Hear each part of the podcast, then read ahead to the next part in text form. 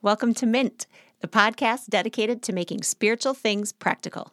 My name is Aminta Geisler, and I'm excited to spend the next few minutes with you talking about God's Word and applying it to real life situations. The goal of this podcast is to inspire you and equip you to run the race of faith well, one practical step at a time. Because just like a weight is useless if a person doesn't pick it up and do the workout, so faith will be useless if a person doesn't do the work of putting their spiritual knowledge into action. Together, let's go beyond learning into implementing, one practical step at a time, and let's grow stronger in our faith.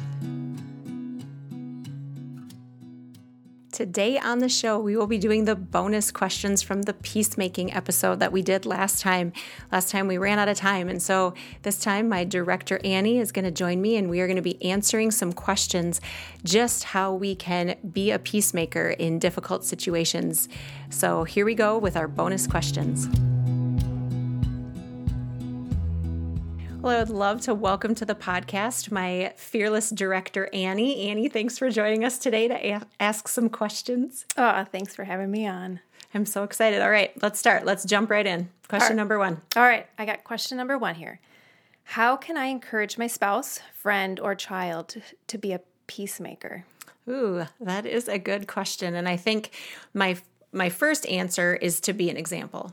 I think anytime that you are around people, you have an opportunity to show them how to be a peacemaker by being a peacemaker. Titus 2, verses 1 and 6 say, As for you, Titus, promote the kind of living that reflects wholesome teaching and you yourself must be an example to them by doing good works of every kind. And so I think the most powerful thing you can do to encourage others is to be one yourself. I know in my own life, my husband has demonstrated this over and over, and it's worn off on me. Mm-hmm. And now I'm a bigger advocate to be a peacemaker. And so being a peacemaker yourself.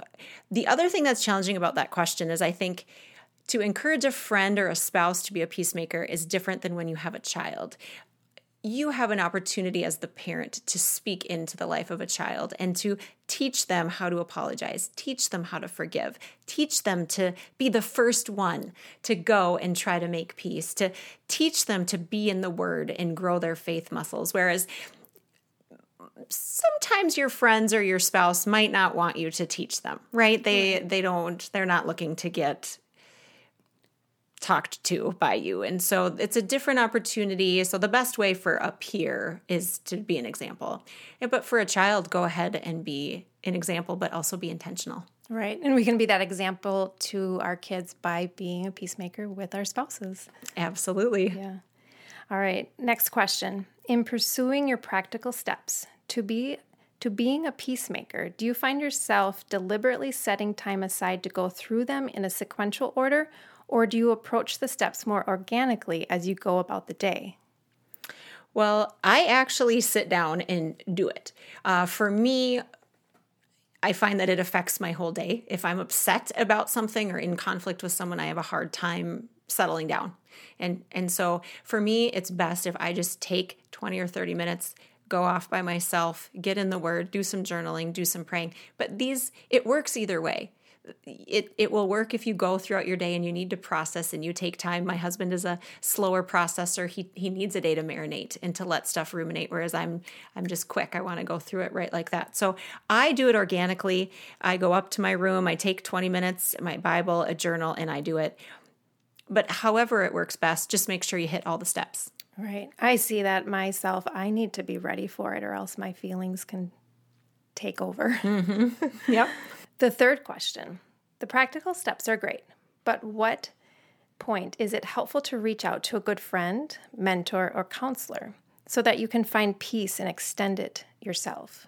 Hmm. That's a that's a good mm-hmm. question, right? Where where where do you need help? And so for me what I want to say first is really make sure you're putting in the heart work. Really make sure you're doing steps 1 and 2 that you're in the word and that you're praying and getting filled up. You're getting out the bad stuff. You're venting out all the bad stuff to God, and then you're filling up with the good stuff, with which is His Word and His Spirit.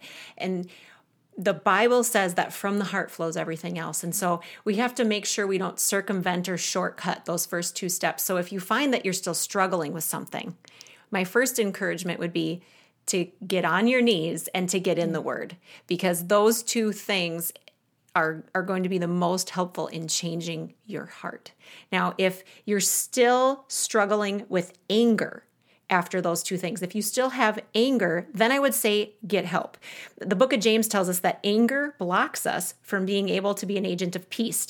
And so if you can't get past your hurt or your anger, then I would suggest that you seek help from a counselor or a friend, but have it be somebody that will guide you in the right direction. Somebody who's a believer, someone who believes in peacemaking. Hebrews 12, 14 and 15 says that we are work we are to work at living at peace with everyone, and we are to watch out that no poisonous root of bitterness grows up, corrupting us. So, ideally, the person that you go to, the counselor or the friend or the mentor, will call you out and encourage you and point you towards being a peacemaker and not just let you rest in your feelings or justify what you're feeling and say, it's okay, you were wronged, you feel wronged.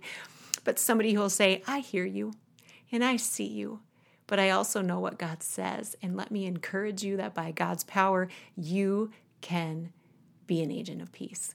So I think do the heart work, but then seek help, but be careful or intentional to seek help from somebody who's going to point you in the right direction. And intentionally finding a person that you can go to to to talk with. Yes. Is good. Yeah. Yeah, and that's that comes back to those mm-hmm. core values of being a peacemaker, rooted in grace, empowered by God and clothed in love. And so make sure that whoever you're seeking advice from holds those same type right. of values. Right. That's very good. Number four, sometimes I feel like being the peacemaker, I don't get to voice my opinion. Mm-hmm. It can feel like I'm a doormat. I try to come to a common ground, but the other side keeps wanting to be right. How can I be at peace with someone who just is tough to talk to and have a voice? Mm. Okay, so I really feel like that's two questions. How can I be at peace with someone who wants to be right? And how can I have a voice? But before I address that, I, I want to say the person who asked that question, you're absolutely right. Being a peacemaker is hard, mm, yeah. and you can feel like a doormat, and that is not fun. And so that's why I talked about we need to build our strength. We need to build up our peacemaking muscles. We need to develop patient endurance and so that we can endure what it's like to be a peacemaker because it's not fun and it's not easy and we can be a doormat. But I really feel like we are called to take a role of being willing to open ourselves up to not fun positions in order to make peace. Um, and now, with that said, how do we be at peace with someone who wants to be right? Well, the reality is that we might not be able to be at mm, peace. Right. If that person doesn't respond to our efforts, we might not be able to achieve it, and that's okay. We are called to be people who pursue it, but the Bible doesn't hold us accountable for how they respond.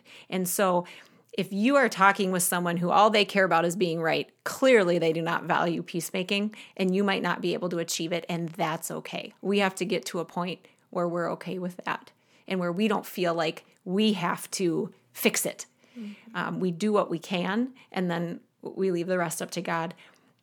And then the last part of that question how can I have a voice?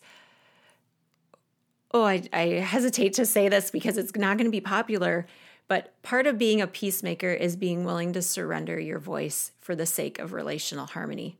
The Bible says, and I've got verses on this on my website that you can check out under the practical resources tabs, we must be willing to yield. We must be willing to be people that achieve harmony by surrendering.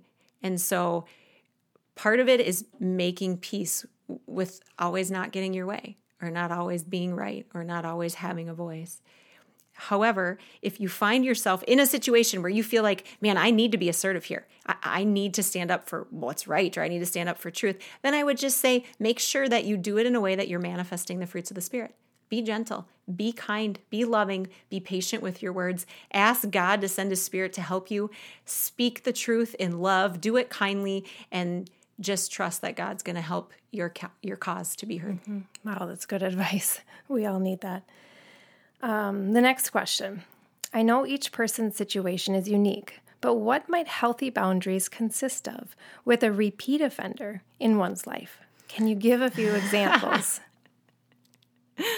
you know, I, I wish I could give some more personal examples, but I think the tension here in in talking about conflict with somebody is I really want to be really respectful right, of, of, the people in my life that I've um, had to struggle with. And so giving personal examples makes that hard. But I can give some tangible tricks or um, things that I've done to help with the people in my life that have been offensive to me or hard for me to get along with. The first one is that in the beginning, I had to limit time spent with that person. So somebody that was always hurting me or causing conflict or fight, we just set a rule and we said, okay, we're going to go there, we're going to be there an hour and then we're going to come home.